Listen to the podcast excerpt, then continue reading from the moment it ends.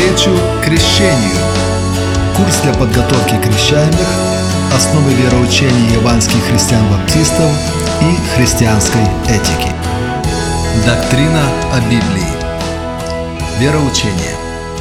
Мы веруем, что Библия, то есть канонические книги Ветхого и Нового Заветов, являются богодохновенным Словом Божьим, написано мужами Божьими по вдохновению Духа Святого – Богодухновенность – это запись Божьих откровений избранными мужами Божьими, водимыми Духом Святым. Библия – единственный, непогрешимый и безошибочный источник христианской веры и духовное руководство относительно спасения, жизни и служения. Библия – завершенное и единственное записанное откровение Бога человеку, центром которого является воплощенное Слово Божие – Иисус Христос. Прибавление к Слову Божьему и убавление от Него влечет за собой строгое наказание от Бога. Уникальность Библии. Что отличает Библию от всех остальных книг на Земле? Почему она так важна для людей? В чем причина, что во многих странах ее запрещают и уничтожают? Главное отличие Библии кроется в ее богодухновенности – это значит, что она вдохновлена самим Богом. Так как Бог является Творцом и Верховным Судьей всех людей, то и Его Слово имеет огромную важность для всех нас. Библия просвещает сердце и меняет жизнь людей. Это единственная книга, через которую можно получить спасение и вечную жизнь для своей души. Поэтому она так важна, и за это ее преследуют. Богодухновенность. Все Писание богодухновенно и полезно для научения, для обличения, для исправления, для наставления в праведности. 2 Тимофея 3,16. Что такое богодухновенность Библии? Буквально этот термин означает «вдохновленное Богом». Богодухновенность – это когда Бог через Духа Святого открывал авторам книг Библии свои истины и хранил их от неточностей и ошибок – Библейская богодухновенность проявилась в двух видах. Первое – прямое откровение Духа Святого. Так обычно писали пророки. Они писали то, что им было прямо открыто Богом. «И сказал мне Господь, возьми себе большой свиток и начертай на нем человеческими письменами». Исайя 8.1. Второе – это побуждение от Духа Святого – Господь побуждал автора к написанию и помогал ему в этом.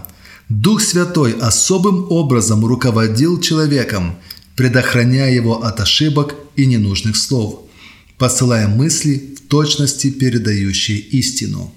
Например, евангелист Лука пишет «Рассудилось мне по тщательном исследовании всего сначала, по порядку описать тебе, достопочтенный Феофил, чтобы ты узнал твердое основание того учения, в котором был наставлен. Луки 1 глава 3-4 стихи.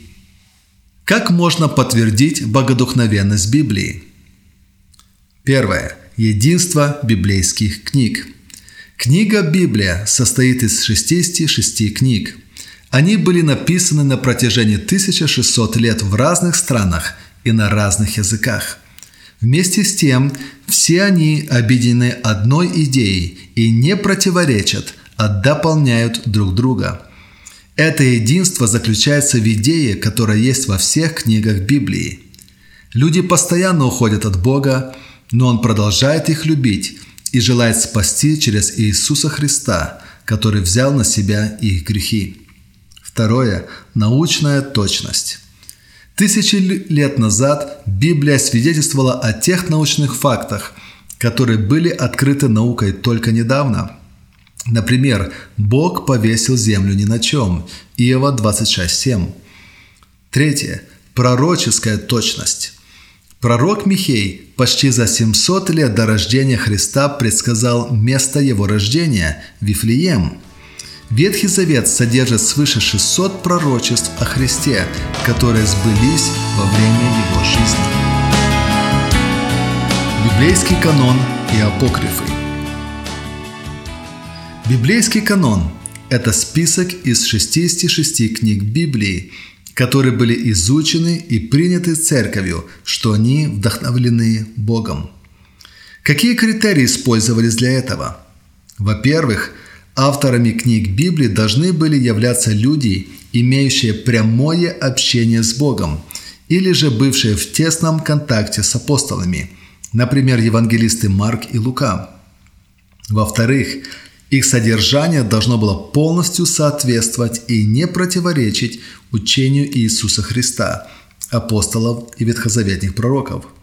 Итак, только канонические книги Библии могут быть основой для наших доктрин, использоваться для назидания вере, цитироваться в проповедях и служить нормой для поведения.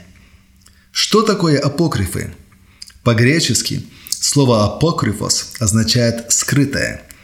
Апокрифами называют книги неизвестного или сомнительного происхождения, потому что их богодухновенность ничем не подтверждается – уже во времена апостола Павла стали появляться такие поддельные послания.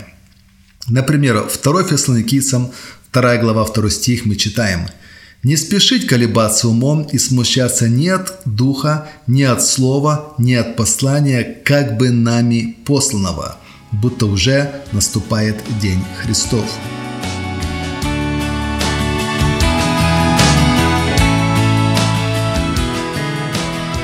Как правильно изучать Библию?